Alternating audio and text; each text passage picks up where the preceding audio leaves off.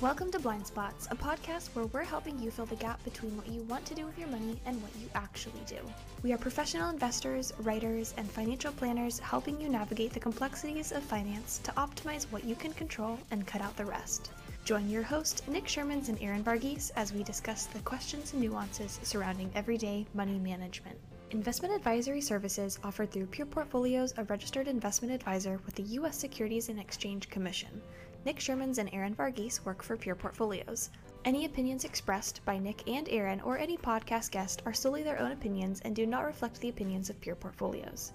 This podcast is for informational purposes only and should not be relied upon for investment decisions. It should not be construed as legal or tax advice and is not intended to replace the advice of a qualified attorney or tax professional. Clients of Pure Portfolios may maintain positions in securities discussed in this podcast. This information is not an offer or solicitation to buy or sell securities. The information contained may have been compiled from third party sources and is believed to be reliable. Hello, everyone, and welcome back to another episode of Blind Spots. This week, we are doing something a little bit different than our typical episode. We are going to be talking about financial planning, and the roles are going to be reversed a little bit. Yeah. So instead of me blathering on about God knows what, the spotlight is going to be on Erin.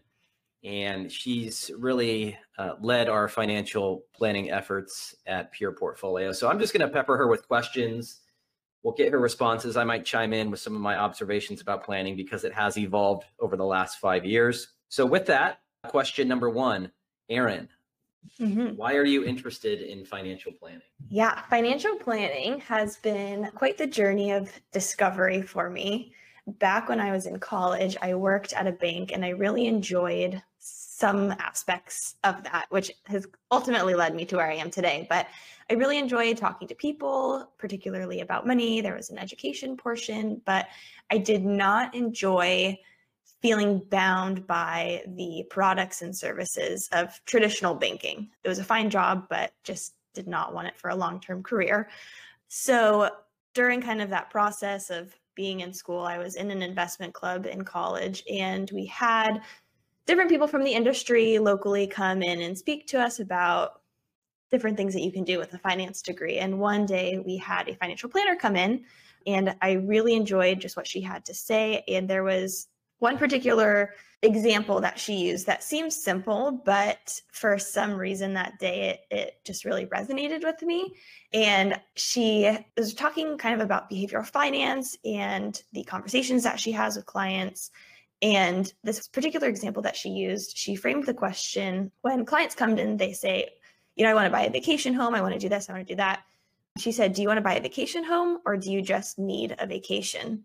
And again, it sounds really simple, but it was one of those like eye opening moments of, you know, it's not just about investments, it's not just about the numbers. There's a deeper conversation that has to happen in just these day to day decisions. And so that was really what sparked my interest in financial planning. So here we are today. That's a good background. And just an aside, Erin, before I knew who she was, before she worked at Pure, she invited me to speak at Portland State for this investment club, and I and I had committed yes. And this was in the early days of Pure.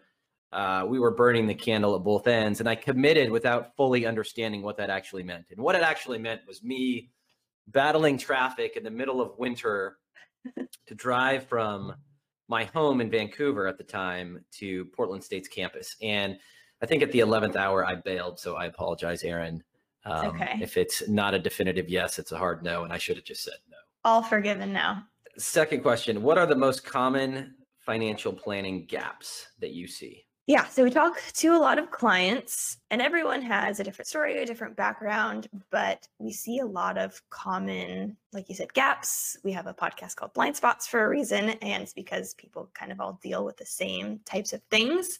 So I think first and foremost, and I don't know if this is an American thing or if this is across the board around the world, but I think that financial literacy is something that is really lacking in a lot of people. And it's because we don't see it in our education system. And so I think just very basic education gaps on your taxes, how to deal with credit, basics of investing and savings and budgeting, just day to day finances is something that people don't typically understand, honestly, is what I see a lot. But I think that that is just one of the gaps. Kind of dovetailing off of that, people have goals, but they don't know how to get there. And so that's why typically people come to see a financial planner or advisor because they need or want advice on the things that they want to reach and accomplish, but they just don't have the tools or, again, knowledge to know how to get there. The most common gap that I've seen is folks not having a handle on their expenses. And the expense side of the equation is a huge input and a huge determinant if the plan is successful or not. So it's it's not uncommon for one folks not to have a handle on that but also to be living above their means and, it, and, and it's easy to do that when let's say a retiree is living off their investment account well the market's been up for the last 12 years and the account's up you're living above your means but it's all worked out because you you've got this account that keeps going up your account balance is actually growing at, as you're taking funds out but that doesn't leave you very prepared for when the cycle turns and the biggest risk for most retirees is if you're drawing out of the account and you get a 20 or 30% correction, which is not out of the realm of possibility. That's a double edged sword that can really impair your capital base and put your plan at risk. Going off of what you said, of people not having a handle on their expenses, understanding your basic financial statements, like your cash flows, what your balance sheet looks like, because if you don't know where you stand right now, it's really hard to start making those initial steps to where you want to be. Yeah, and, and that's something that we do for folks as part of the planning process. But but if you wanted to get a handle on this, like it doesn't have to be rocket science. Like you can start an Excel spreadsheet. You can look at your bank account, see see what's going out, and just track it over the course of a couple months to get a handle on that. But but it is imperative to get the inputs, especially on the expense side, as we look to create a realistic plan. Yeah, and there's a lot of free resources out there. Um, I mean, you don't have to be an Excel wizard to use some of these tools. There are just a lot of free spreadsheets that you can find just by a simple Google search, but you can be as advanced or as basic as you feel like your needs are. So with with a small amount of research, you can find a lot of free free resources. Okay, I've got a two-part question for you. One, okay. what's your favorite tracking tool? and what is your personal vice like what like what does erin spend money on that she that she can't help herself and she knows she probably shouldn't do that i have a excel spreadsheet that i found online i'm not an excel wizard but i found one that's pretty basic it was kind of like on a monthly view but i tweaked it so that i can like duplicate it each month and then I have like a full year view. So each month I can see, I don't know, it's it's a whole thing. It makes me really happy looking at it. But there's like there's like pie charts of spending, different bar graphs that like that tracks over time spending. Yeah. And so how often really do you how often do you update the inputs? Daily. You're kidding me. Daily. I, it's kind of embarrassing, but like I, I really enjoy it. But I, I track spending daily just so I know but all of the graphs and charts update automatically. Wow. So you're you're hot Excel spreadsheet person, but you're updating things daily. Like that's that's pretty aggressive. I mean, it's very it's it's an easy tool to use once you get going, but I mean it sounds excessive, but it's it's easy. Okay, the second part of that question is what do you spend yeah. money on? I don't know if I have like one specific thing that I really can't help myself with. I used to have a problem with subscriptions, particularly remembering to cancel things. Like I'd the be free oh, like, oh, trial. Like, like, the free trial and then forget to cancel. And I'm like, you know what? I actually kind of enjoy it, but but they stack up over time really right. easily. And you're like, all of a sudden, I'm like, oh my god, I'm spending hundred dollars on all these random things that I really don't use or care about. So that could be a vice. But I've gotten a handle on it recently. That's pretty pretty uh, tame compared to some of the things I've seen and heard of. Okay, moving on. What's your so vice? My, I'm not well, going to be the only one in the hot seat. I mean, it's not a vice. I, I spend money on golf. Like that's my thing. I'm big into golf apparel, like men's golf fashion. I'm a serial uh, club tweaker. Like I'll get a new driver pretty much once a year. I get new wedges once a year. Is that typical member. of the avid golfer? That's pretty typical. Some some guys are more gearheads. They're, they're called gearheads than me. But I shop on eBay too, so it's not like I'm I'm paying premium prices and going to a brick and mortar. Like you can find a lot of good stuff on eBay. Mm-hmm. I'm a member of a golf club, which is another expense, but you know, you get member pricing and that's that's just kind of my my my deal. And it's i and i think of it like the way i sell it to my wife it's a investment in my mental health. So when i'm out on the golf course i don't really think about anything else. It's a competitive outlet. I get some bro time. And it's just my little sanctuary where i can forget about work forget about family for three three or four hours and just get lost in the game. And that's that's worth it to me to spend the money to do all those things yeah, no, it's in, it's intentional spending, and I've been reading a lot about this recently. This kind of is a sidebar, but it it dovetails back into knowing where your expenses are. And a lot of people, I think, at the end of the month, they're like, "Oh, where did all my money go?" Because they're not really tracking or knowing what they're spending on. But once you really have a grasp on where your money goes, and you see that it's not going to the things that really like bring you joy or mm-hmm. fulfillment and you make that switch to spending money on things that are intentional that you enjoy like vacations or i don't know i was going to say traveling but it, like you for for golf like that's intentional spending that brings you happiness.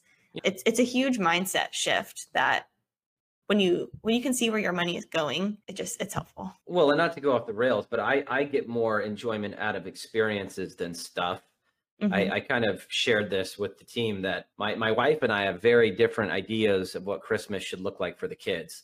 She came from a large family. Her parents bought the kids a bunch of stuff. And that's kind of dovetailed into our Christmas tradition where the kids just get stuff and their birthdays are around Christmas too. So it's birthday stuff and then Christmas stuff. And I just think it's way too much. Um, you know, there's a book I read about American American consumerism about how buying more stuff does not make you happy. And it actually creates this this loop where where you get sick of your your your new stuff that becomes mm-hmm. old stuff and now you want more new stuff. And it's just yeah. a it's a it's a dangerous it's a dangerous slope. And you know i think it teaches kids the wrong thing about christmas but i also have been married for almost 10 years and i know not to fight every battle. So i've kind of stood down on this one. I'll make side comments but I've basically thrown up the white flag and gave up. Do you think of planning as more of a journey or a one time event? Planning is definitely a journey, and I'll tell you why. On average, your financial picture changes about every six months. And that sounds often, but if you actually look back at your finances, things change all the time. And it's not just salary or incoming money, it's what you're spending on. You know, things come up, relationships change, seasonal factors. There's so much that goes on in the in the day-to-day life that is small incremental changes but has a big impact over time and so planning is definitely a journey and when we do the planning process part of that is building your foundational financial plan and so the foundational financial plan gives clients a framework for making decisions so that when changes do come up and happen, they can be agile, they can make decisions within the context of their financial plan. And so it's not just a one time event, set it and forget it because your life is going to change and your finances are going to change too. So that's all true. Life certainly changes. That's one side of it. You know, externally, the market changes, the economy changes. We're still in the midst of a pandemic. So your your plans getting derailed or potentially potentially getting derailed from external factors and then also just life. And and and one of the things that I really like to say is when we're putting together these plans is is the only thing that we can count on is your plan not going according to plan. So that kind of dovetails into our next point about scenario analysis, modeling decisions or potential decisions within the context of your financial plan rather than operating in silos. So, what do clients typically take away from the financial planning process? So, the biggest thing is just having a framework to make decisions because, like we just said, your plan's not going to go according to plan. Your life changes all the time, and having that framework to make decisions is really important rather than making those decisions in a silo. Because you could say, I want to buy a new car. That's great you can buy a new car, but what kind of impact does that have on your long term plan? Right. Maybe you have to work an extra year, or maybe mm-hmm. your account balance is impaired and you're going to run out of money sooner than you expected. So, so it's always frustrating when clients come to us and say, "Oh, I just bought a second home," and it's like, well, those are exactly the kinds of scenarios that that we can model and show you how that impacts the long term glide path of your plan because everything needs context. Like uh, I had a client call me up about a investment opportunity in like a rental unit, like an apartment building. And they were asking me if I thought it if I thought it was a good deal. And I I said, well, let's let's run the numbers in the context of your plan because it doesn't make any sense to to evaluate this deal just on its own because it's going to affect your cash flow, it's going to affect your debt burden, it's going to affect your balance sheet. So, so those are the type of scenarios that that we run to help people make evidence-based decisions rather than emotional decisions because money is emotional. What are common scenarios that you model for people? A large one that people agonize over is when to take social security. It's like the one of the number one questions. Again, are, is someone going to run out of money based on X, Y, and Z? When you're working, should you make contributions to an IRA versus a Roth versus a taxable account, which then can kind of tumble into retirement income planning. What does that look like on the back end if you contribute now? How does that affect you in the future? Which then goes into the tax treatment of all of those different types of accounts when you're in retirement. What are your taxes going to look like? What are your different income sources going to look like? Which then kind of goes into the portfolio management side of your liquidation priority. So one small question kind of goes into the next, goes into the next, goes into the next. And it's the snowball effect of all of these different things that all come together. And that's why we have a financial plan because you can't make one decision without looking at the other. One area that I find of use is cash flow planning, just showing people what income they have that's not tied to financial markets. So, like a pension or social security versus the income produced from their portfolio, so dividends and interest payments from bonds. Just showing them all these sources of income versus their expenses. We can overlay taxes to give them a sense if they're net cash flow positive or net cash flow negative. And if they're net cash flow negative, that's going to have to come from the portfolio. So, so we show that coming out, and then we can run it over the next 10, 15, or 20 years to let people know if they're on track. Oh, and then also, I mean, a lot of retirees have spent a lifetime of saving and investing and building wealth, and they've accumulated these assets, but they don't know the most tax efficient way to distribute those assets to supplement their lifestyle. So that's that's kind of an added benefit of cash flow planning. We can show you the most tax efficient way to start to tap your retirement. Yeah, and I think it's important to also note that if you're going through the financial planning process or thinking about it that you don't do it through rose colored glasses because it's really easy to say, you know, my portfolio is going to see a return of 10% every single year over the next 30 years and more likely than not you're going to have really great outcome.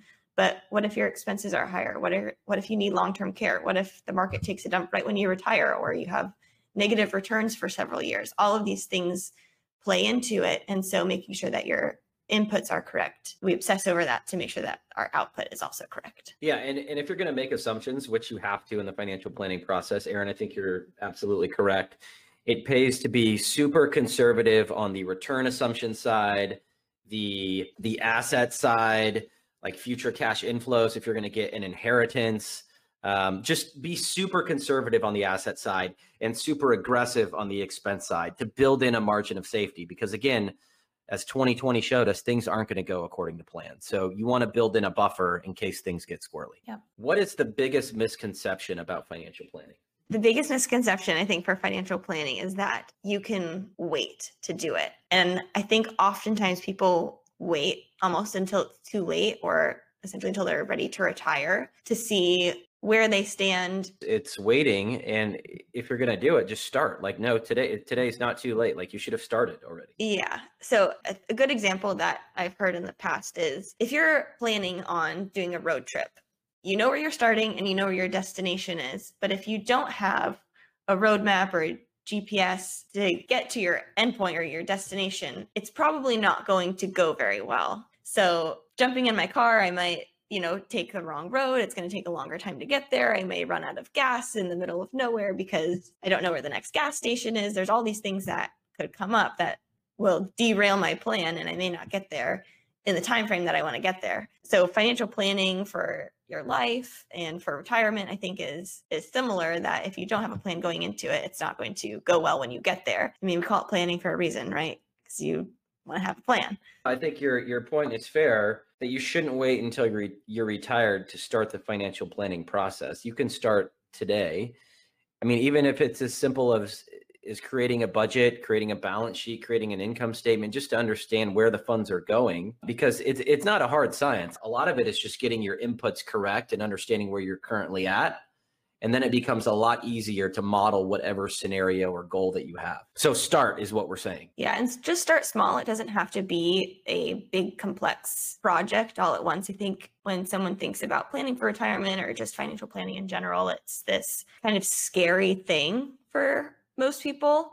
So start start small, just have like one task, one thing that you want to accomplish and just start there how is the CFP going? And for those that don't know what the CFP, it's Certified Financial Planner, and it's like the gold standard for financial planners. So how's that program going for you, Erin? Yes, to answer your question, it's going well.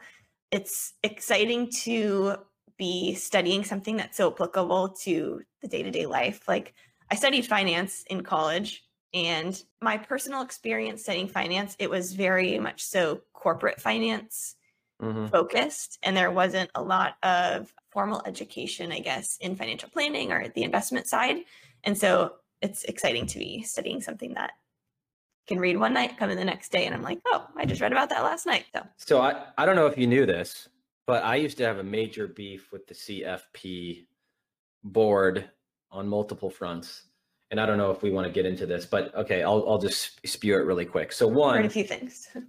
one I, I hate their commercials i think their commercials make a mockery out of the profession and mm-hmm. it's more about getting memberships and, and people to sign up for the program because that's how the cfp makes money mm-hmm. than client outcomes I, I had a problem with that too i had a problem with a cfp being being a fiduciary but then working at like a wirehouse a non-fiduciary broker and being compensated to sell things and sell insurance because you can't have multiple masters. You can't adhere to the CFP's fiduciary standard and adhere to your uh, sales goals and your compensation goals and your incentive plan because yeah.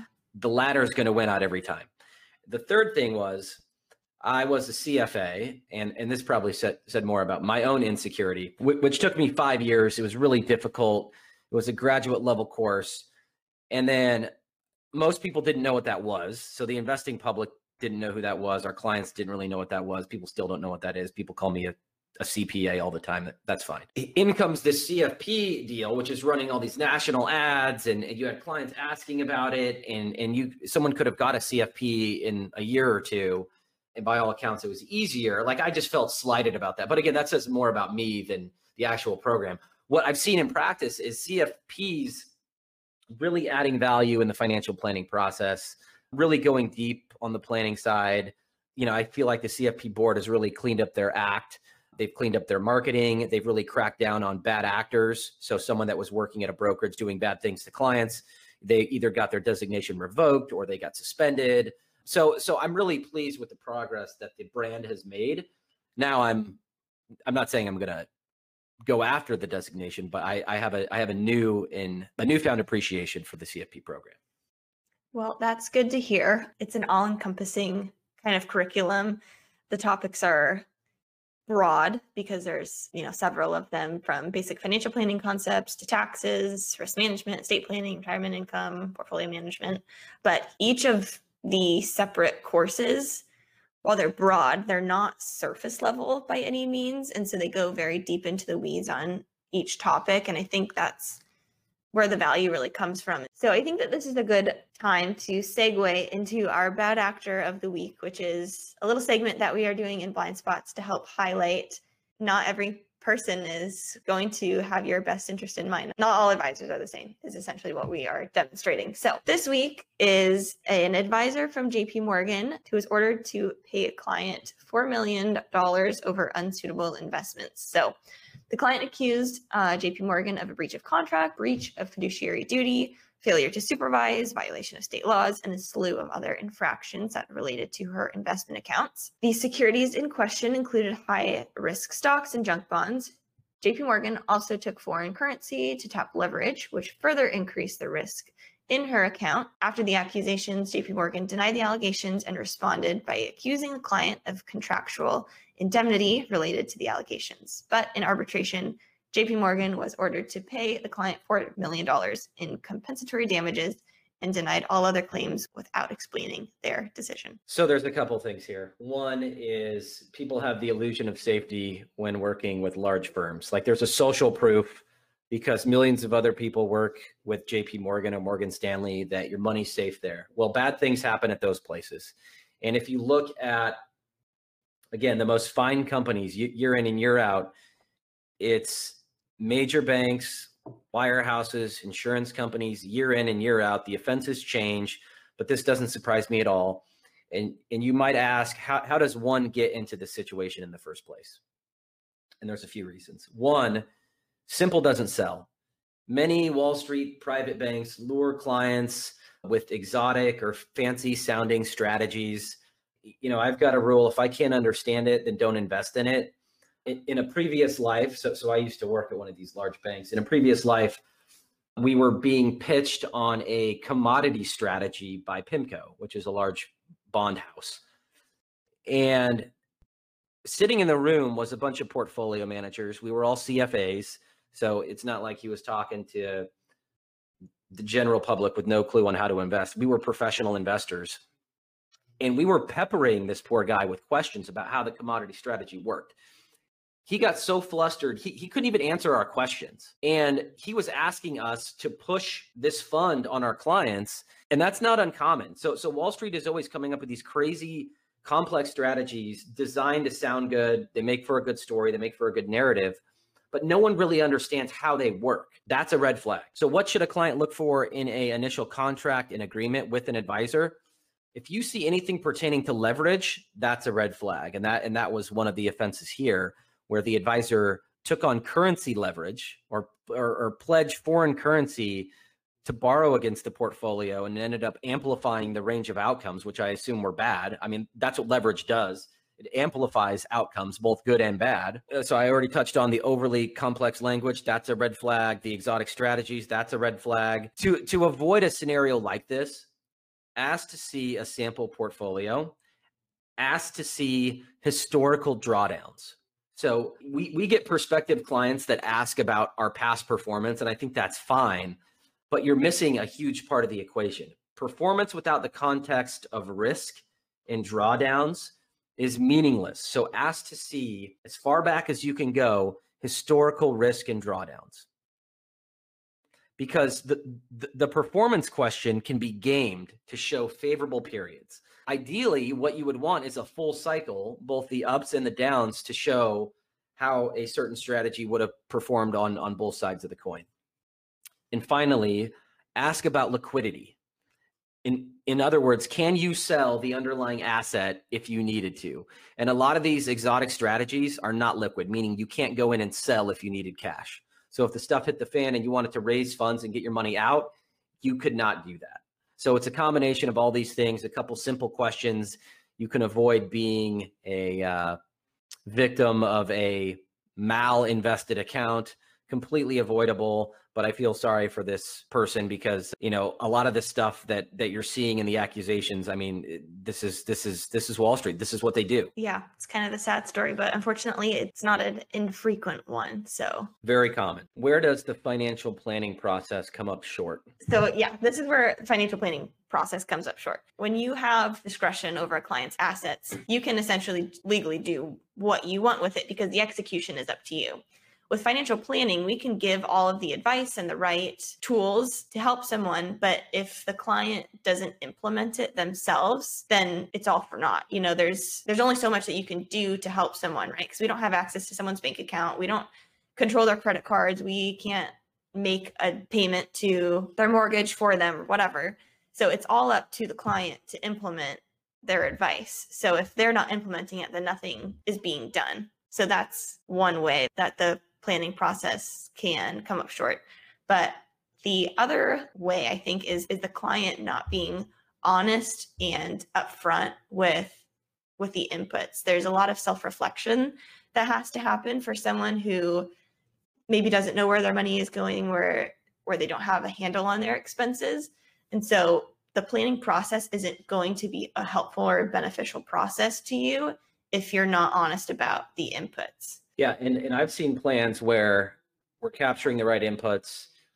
We're showing a less than favorable outcome. So the client running out of money in eight years, let's say, but they do not want to change their behavior. They're mm-hmm. entrenched in where they live or their current habits or supporting a family member. And again, the the up market of the last 10 years have, has really covered up a lot of flaws and warts and it's it's really frustrating on on our end when when you can see it's not going to end well but someone is is hunkering down in their current program and current habits and beliefs and all that. So sometimes the financial planning process can be full of difficult conversations but to your point Erin if if a client doesn't embrace it and, and make the necessary changes it's really a wasted motion. Yeah and i think for for the majority of the planning conversations that we've had they're typically positive but for the clients who don't have a favorable outcome just know that it's not a fun conversation for us to have either. You know, we don't want to tell you that you're going to run out of money. We don't want to tell you that these goals that you have are maybe not attainable at your current state. And so, I don't know. No, it, it's, it's it's definitely it's not, not always a fun job.